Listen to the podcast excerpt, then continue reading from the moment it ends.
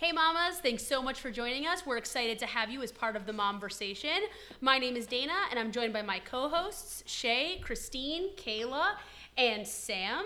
On today's episode, we will be covering the very hot topic of sleep and lactation. We know you all have a ton of questions, so we'll get right into them right after we introduce today's experts. We've got Rachel Fiorello with the Cradle Coach. Hi, thanks so much for Hi, being here. thanks for having me. And Lauren Elise with Lactation and Lullabies. We're so happy to have you, and we can't wait to jump right in and hear what everybody's take on things is. So, we're happy to have you joining us because we know you wouldn't want to miss this mom's night in.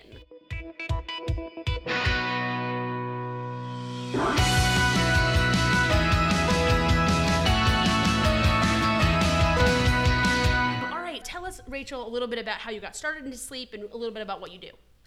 So I work for the Cradle Coach. We are a baby and toddler sleep consulting company. Um, we work with infants all the way up to toddlers, children through the age of four. Um, I got started when my oldest daughter was like three months old. I just didn't know where to start. Yeah. Like she was a great sleeper, but like going to bed at 11 when we went to bed, Right. you know, like what do you do? so I reached out to Melissa Perry, who owns the Cradle Coach, um, had a quick call with her, and overnight, not joking, my daughter was like, done. Like we were done. Like she was good. So anyway, so um, not long after that, Melissa and I touched base, and um, I've been working for the Cradle Coach for about five and a half years now. Wow, it's amazing. And uh, you're you're a senior sleep consultant, right? Yeah, so I actually run the company for Melissa. Wow. So I'm um, the COO, if you will. and yes, a senior sleep consultant. That's amazing. Okay, and Lauren, tell us a little bit about how you got into sleep. I actually saw, um, if I'm not mistaken, I saw the Cradle Coach logo somehow overlapping here. Yes. So, um, lactation and lullabies was born out of all my struggles lactation, sleep. My son gave us all the um, issues. So, I originally, being a nurse, working with postpartum moms, loved lactation and really wanted to like get into that, and that was like my passion. And so, got certified in that about two years ago. And then when I heard that the Cradle Coach was doing their um, academy, I'm like, oh, that's really cool too. So that was another thing we really struggled with. So it was kind of a marriage of the two. Perfect. So, It's amazing. I know. Um, for me personally, I had all the sleep problems. Uh, Rachel knows this better than most. Uh, guiding light of my of my salvation here. Uh, my son was five months old and waking up at 2 a.m. and every 45 minutes after that. And it was just, it was so crazy, especially as a new mom with serious postpartum anxiety. I think it was, it was such a stressor that I couldn't get. I just, I was so exhausted and I was stressed and I just felt like I was failing in every way. And sleep is a huge, huge part of of feeling, you know, you need sleep to run kind of thing. And and maybe the babies don't need as much as we do, but we need sleep. Yeah.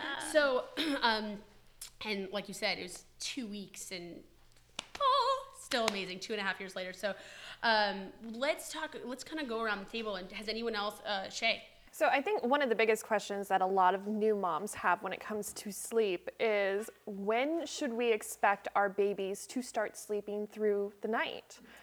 I know both my girls were different on when they started and both of them eventually did and thank God, but you know, it was a big difference between the two. So when should we expect that? So, good question because there is a large misconception out there. There are many programs and many different um, companies that promise or guarantee, you know, this many hours by this many months or weeks or whatever. And while that's definitely possible, there I hate when moms put expectations on such young babies, right? Like at the end of the day, a baby is, we will not work with a baby until they're four months old or 12 pounds. Um, so we know that we were just talking um, about the fourth trimester, right? So we need that baby to be able to have their sleep cycles fully developed, which happens um, closer to the age of four months. And I personally sleep train my girls at three and a half months. So somewhere in that three, four month period is kind of that sweet spot based on their weight, right? Because if they're not gaining enough weight, they're not eating well, well, we can't expect them to sleep well either. So it kind of, um, there's no set rule, and you really shouldn't look for, you know, you talk to your friends, and what are your babies? Oh, why is everyone's baby sleeping through the night and they're like two months old and mine isn't? Will it come naturally at some point? Possibly, of course. But can we teach a baby sooner than it may come naturally? Yes. Um, so, generally speaking, when it comes to sleep training, you're looking at about four months or 12 pounds. And does that include adjusted four months? Because mine were three months early, so it's the adjusted. Good That's a question. really good question. Yeah. So um, when it comes to an adjusted age, I like to take a look at what else is going on. Right? Have they hit developmental milestones on time? Have they um, have they gained enough weight? Are they at an, a weight that's appropriate enough to sleep train? So we will account for an adjusted age depending on how early they were. That is a question we ask on um, you know our intake form that we provide our clients with, and um, definitely take that into account. So if we have an older baby by birth but a younger you know in terms of adjusted age, we will account for that baby being younger when we go to sleep training. I have a question. A lot of, I, my third didn't sleep through the night for eight months. He was born early. It was really, a really pretty rough eight months. Yeah. But the pediatrician told me just let him cry, and I was like, wait, what? like, Very hard for a mom to do. and I think I think there's and that I think that, you know it's a great point, Mandy, because I think there's a huge misconception about cry it out, and that Yeah. people think that just like if you just let him cry for six hours, he'll be fine. But there's what I learned with Rachel was that you really, in order to, if you're ever going to utilize cry it out, there has to be several puzzle pieces in place first before that will you could let them cry for 12 hours if they haven't eaten enough if they haven't done all the things that need to lead up to a good sleep then you're it doesn't matter how much they cry. Unless it's out of pure exhaustion they're going to go to bed starving and unhappy and they're going to be up in 20 minutes. And i mm-hmm. think that that it's not just about people think that it's just about we'll cry it out like eventually they'll stop. Mm-hmm. But there's there's a there's a an equation that goes before that i think that that's really important. Yeah, because I mean, I know I couldn't do it. And, and no, it's interesting. I was just having this conversation with someone the other day where we were talking about pediatricians, and a lot of them are not trained on how to teach your baby to sleep. It's very interesting. Um, and I think one of my um, coworkers was talking to their pediatrician and realized, like, the pediatrician actually asked her, well, how do you get babies to sleep? And we were like, oh. And it's funny because a lot of times when you do ask your pediatrician, well, how do I get my baby to sleep? They'll tell you, let them cry, because that absolutely is an option. But that is where full on cry it out comes in. Yeah. And there is a huge misconception when it comes to sleep training because sleep training does not mean cry it out. And what does cry it out mean? Cry it out means you, like Dana said, you literally put your baby down in their crib and you don't go back in until it's time to wake them up or you know offer a feeding or whatever it is that you're doing. Um, but ultimately you don't go back in at all. That is a full cry it out. And that's not what we do in terms of sleep training. So I'm one that will not do the cried out because my house is tiny and she's over here and we're like two steps away and I don't want to listen to that. However, my daughter, um, as everybody knows, does not nap. Um, so I got all these moms who kids nap two, three hours and mine's up for two, three hours. And is it too late to put her on a nap schedule? how old is she 15 months. It is not too late. so actually, I've worked with clients um, who I just had a client, I don't know, months ago who had a five-year-old son, and he had never been sleep trained. And with by the end of the week that we were working together, he was like a different child. So it is never too late. Is it going to be as easy as a four-month-old baby? Well, of course not, because a four-month-old baby can't communicate with you and can't like do all these things that are like, you know, oh, they're calling mama, you know. Um, so yeah, it'll absolutely happen. It's a matter of when. And you can go so gently with it. And that's what we're saying, you know, the difference between cry it out. And there are so many sleep training methods out there. And you have to choose one that you feel comfortable with because if you, at the end of the day, if you are not comfortable, it is not going to work, right? The only way sleep training is going to work is if we as the parent can do it, right? And follow through with it. So it's that's such a good point because I am Rachel knows I am the number one proponent of sleep training. I think it's the most God-given gift to like the world. I think it's amazing and I live by it in my world. But I I when when initially we were talking about it, Rachel says to me, "Well, you really should try to stay home like while you're sleep training." I was like, "That sounds like all of my nightmares." like trying being even more isolated and not able to leave the house and see sunshine for 2 weeks sounds legitimately like all of the worst things in my world. And so I we were we talking about the right way versus the right way for you. I adapted what what she had told me all about the sleep cues, all about the things that I had learned. I created that outside the home. I put a dark I got a dark swaddle for my stroller. I got an app that does white noise. I got his the the sleep things that he was cuddling with inside the stroller. I created those sleep cues inside of of what worked for me. And I think that to say that it's not really this finite right or wrong like most things that we've talked about, but that you you can make it work for you and if it doesn't if it's if, if it's not something you're comfortable with, it's not it's just not going to be successful because there's no way that I could have stuck to it if I had to stay home. No, and I love that you said that because I do. I recommend to my clients, like, in order to teach your baby to sleep in their to nap in their crib. Well, if you're going out all day, well, no, they're not going to learn to nap. You know what I mean? So, so there is a recommendation that goes along with it. Does I had a client that was in Orlando recently, and she was like, "Listen, on the weekends, I'm telling you right now, like, I'm not staying home. We hike, we." Travel, we kayak, we do this, we camp, we sleep in our car, whatever. And I was like, she's like, so can this work for me? Well, of course, we're going to teach your baby how to sleep in those environments. So Right. exactly like you said, you create that environment wherever you are, and we're going to build this. You know, plan for your child based on You. what works for your life, and that's nobody wants to be stuck inside their house all day. 100%. Um, personally speaking, I had a tragedy in my family last March, and I, since then, I mean, clearly my whole world has changed. But I now tell people like it is so important that you get out there and make those memories. So at the end of the day, throw the schedule out the window. And if that's when your husband is off work or your family is in town or whatever, then go out there and do what you have to do. And like we will work around that and get your 100%. babies to sleep still. Yeah. You know? So Yeah, I think, and I think that's it goes back to our self care conversation where we talked about that. Yes, it's important for baby to thrive and it's important for baby to do well, but at the end of the day, it's also important for you to do well. You know, um, Sam, did you have something? Yeah, actually have, sorry, I'm reading it. Um, it's from one of our, uh, the people in our group. It says, my four month old has a hard time with the last nap of the day. me. Do you want me to say it? Yeah! Let's do it. So I know four months is like the end all be all of sleep right now anyway, because it's that crazy regression that people talk about and all that. But my daughter's actually a really good sleeper. She wants to sleep for that cat nap around five or six o'clock as her nighttime sleep. And I don't want to wake up at five or six in the morning as that twelve hour. So how do I get her to, I, we wake her up and she is terrible, then try and get her back down around seven, seven thirty, whatever it may be It's a great question. how do I still get that cat nap in to keep that sleep going, but not make that her nighttime sleep unless it should be? I don't know. So no, I, I wouldn't make you, you know, have that be her bedtime if that's Right. not the schedule you're looking for. So I would first ask what your schedule, the rest of her schedule looks like, because that's important to know. Is she getting, you know, are her feeding stretched out, spaced out appropriately enough to, you know, to be on a good routine? Yeah. Um, are her other naps scheduled appropriately throughout the day to encourage her to still continue to nap at that final cat nap of the day? Um, and it's something that, just as we were just talking about, kind of getting off track a little bit, maybe that is the nap that she ends up sleeping in the car for if you're having to run errands or on the go. And so she's not encouraged to sleep her through for the night, yeah. right? And not that I want that to be all the time. Of course, we want her to sleep in her crib then too.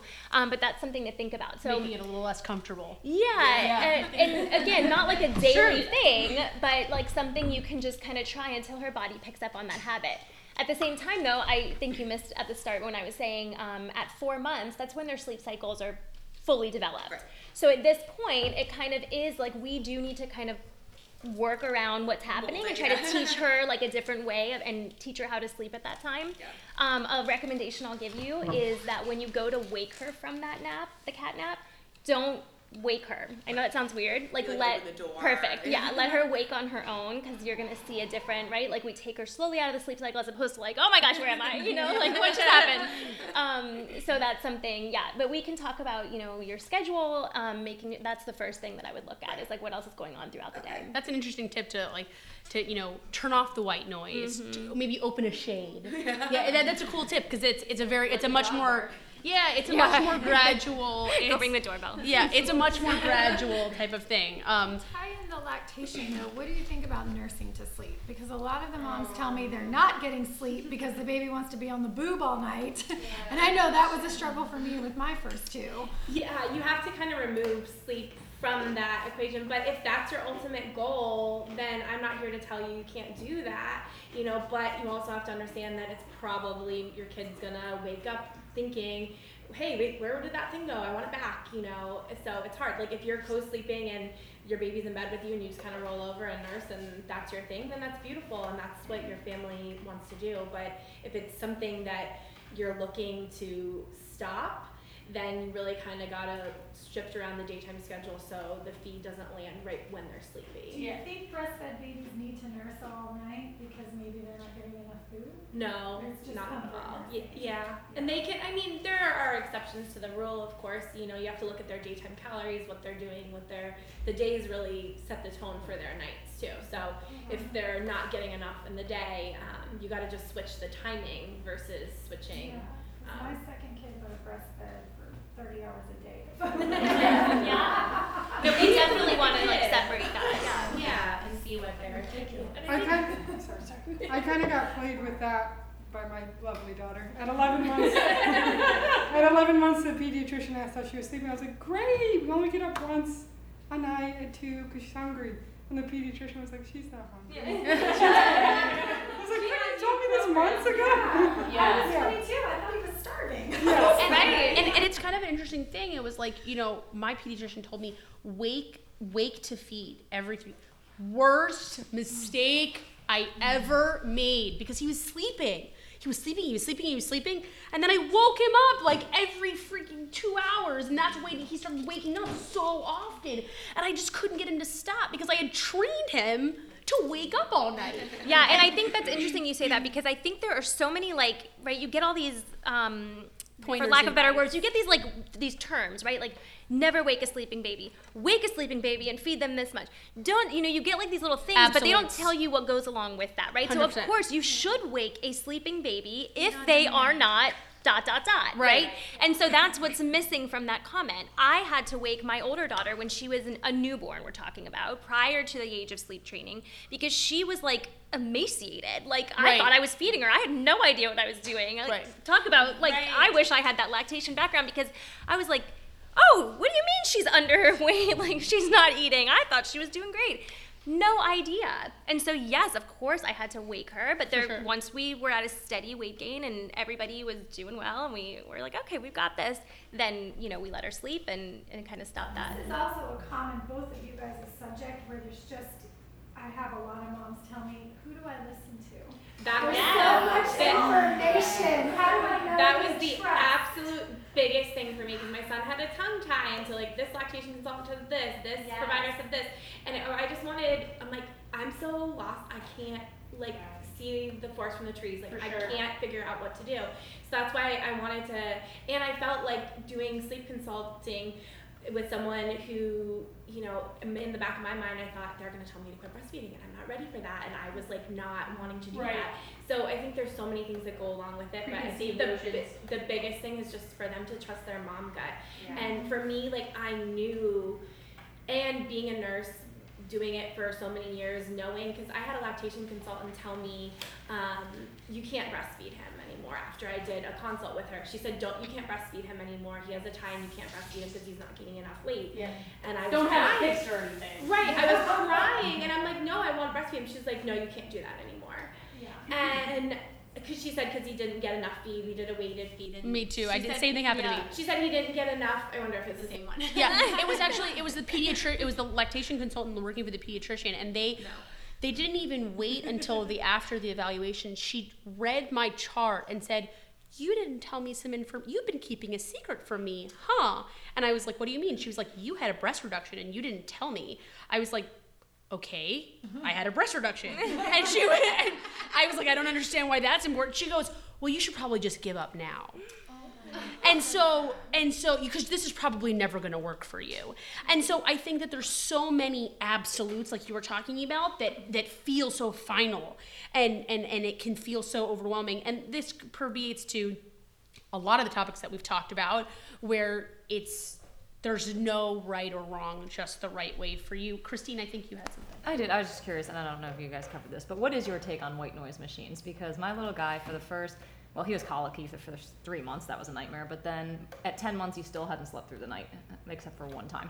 So I finally ended up like buying a, a nice white noise machine, and I use it daily. And literally, the first night I used it, we were actually on a vacation. I said, "Oh, it's going to be too noisy where we're going. Like, let's try this and see."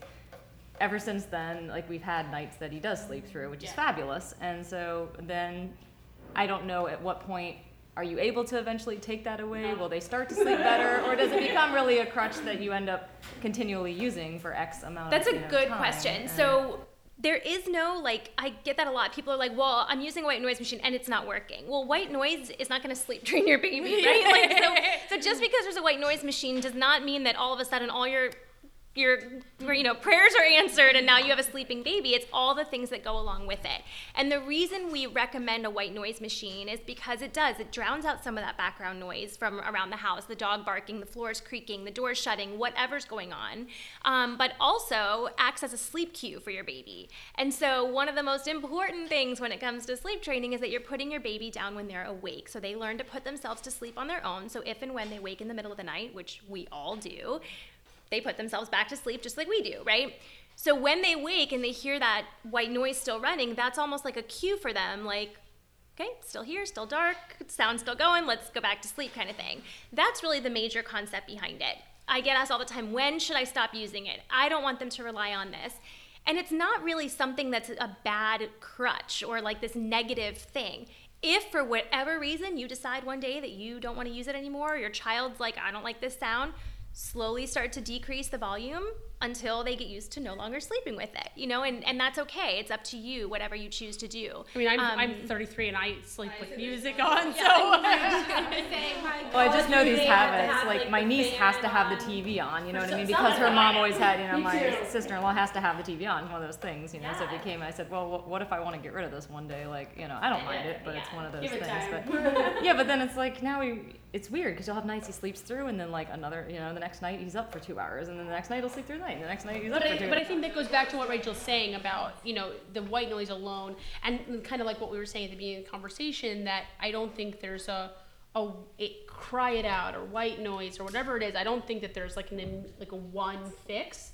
I think it's more of an overall environment that you there's a lot of different steps for me it was feeding you know Caden wasn't getting enough of of food he wasn't getting enough sustenance during the day because we were going to too many solids too early whatever the case was it was just you know there's a lot of different things that go into that equation and um, sam did you have something to add Mine kind of was back to lactation. I had not a wonderful experience in the hospital. I always say the lady like just kept telling me to put cabbage on my boobs, but I don't know. Was it- up your breast Right, milk. so- about to say why. I don't know why she. that. It's how- risky. all I Especially rem- as a new. yeah. Yeah. All, all I know is she had really bad breath, and I, all you I can couldn't focus on. breastfeed. Yeah, and then yelled at me for giving a pass apart. But then so I started pumping, and then I was like, oh, here I am, mommy roar, whatever. I'm feeding my kid, and then I went to the pediatrician, and they said, you know, oh, she's doing great, she's gaining weight. She's like, will you please meet with the lactation, just just to see. And I was like very mad about it, but I said okay. And then I tell every new mom that I've ever met in my whole life about a nipple shield because with a nipple shield, I was able to breastfeed my daughter for 13 months. Like I thought it was great, and you know, it's it's so interesting. Like if that's something you want to do, like you know, not everybody can do it, but try. You know, like see the options, try, and if it works, it does. If there's not, like I'm a fed baby, happy baby girl. right and, and i think that's, that, that goes a long way too i think there's a huge just when we were talking about the pressure between western and eastern medicine we were talking about that earlier um, you know I, I think that it's a huge huge issue that there's this weight to go one way or the other to go with a doctor to go with a doula to go with a midwife to go with a to go with a breastfed to go with a formula fed to go with sleep training or to go with not sleep training or to go with cry out or to go with with lactation there's so many different choices that i think listen it even goes into baby gear which we'll talk about in another episode like you know there's so many choices and i think that um, once again i think this is becoming a theme um, you know, right way for you. And I think, you know, br- breastfeeding never happened for me. It was, su- and, and sometimes I knew people who just hated it, who just had no interest in doing it. They just did, didn't like it. I, I wanted more than air to do it and couldn't. I get, I still get asked, oh, did you nurse? Oh, Right. Barbara, no, I didn't think Like, so. yeah. yeah, why are you asking? No, I actually, I would like to touch on um, just like throwing this out there because we're talking a lot about breastfed babies.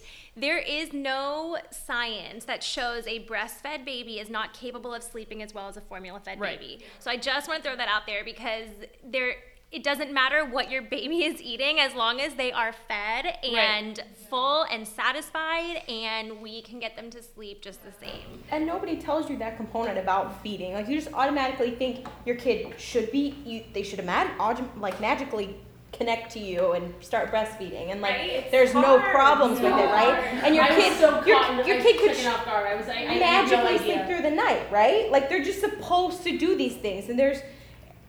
But my kid was 12 months old before she started eating, like just downing food, and then she started sleeping through the night. I'm like, oh, so there's like a magic to this. Is there a thing? Like, this is a thing. Your kid should be eating enough to actually sleep through the night. Like, it doesn't just magically happen. And it's amazing that, you know, there's resources out there like you guys that can tell you these things. Right. And that's what I always tell new moms too. I'm like, there's so much white noise there. Like, with all the All people, intended. right? the who, by the way, they don't really get training on, like we discussed earlier, sleep uh, schedules, nutrition, a lot of things that you put their trust in and you think that they know, but just you really have to be careful. But I always tell new moms, the second you pee on a stick, you get mom gut. Just trust it.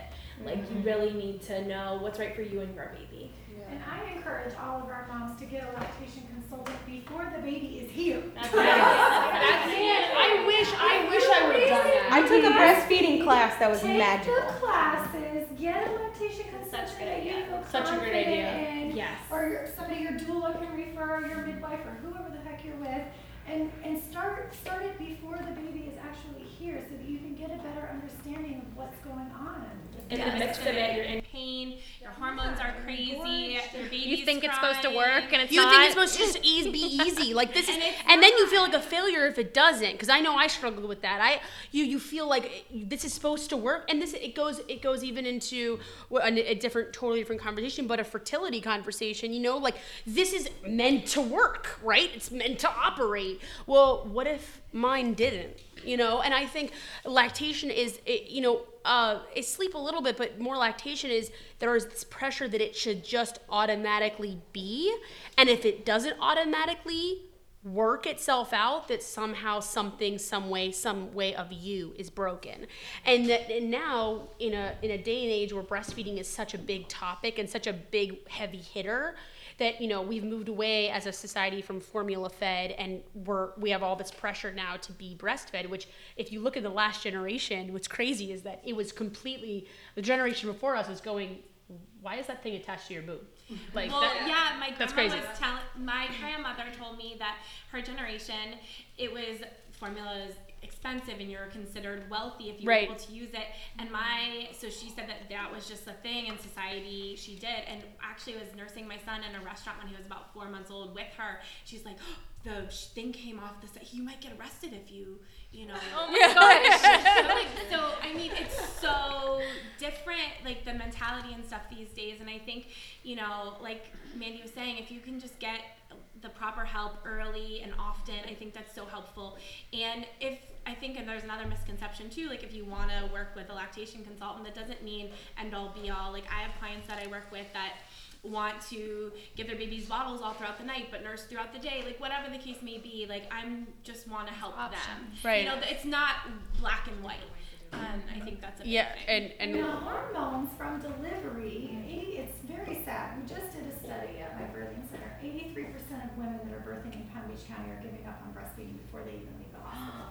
That's number one, and it's because that you the, you deliver the baby, you get that big hormone adrenaline rush, the baby's whisked away, mm-hmm. and you never get all of that oxytocin. And the other thing that they're not telling you in the hospital about these lovely epidurals that they're giving you is it delays the reflexes. And the rooting reflex is the number one reflex that you need along with the oxytocin and the milk production and all of that to be able to nurse successfully from that very And it doesn't come in right away. I think uh, Lauren can speak to this.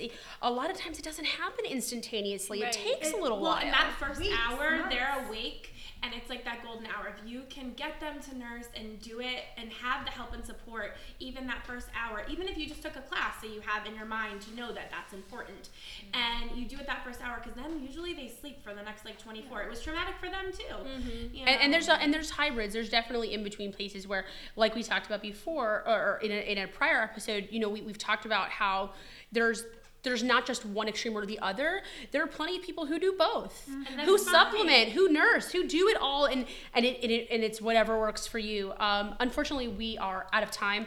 Um, it has been such an amazing pleasure to have Rachel, you, and Lauren. It, was it's been great to talk to you both. I know I'm 100% sure that this topic is going to arise again, and more moms will be flooding, asking, "Please, my baby needs to sleep, and I need to nurse." So um, I'm sure that this is going to be uh, for sure another that we hit on, and I can't wait to have you back for that experience. Um, for everyone listening, thank you so much for joining us. We hope you've enjoyed this Mom's Night In.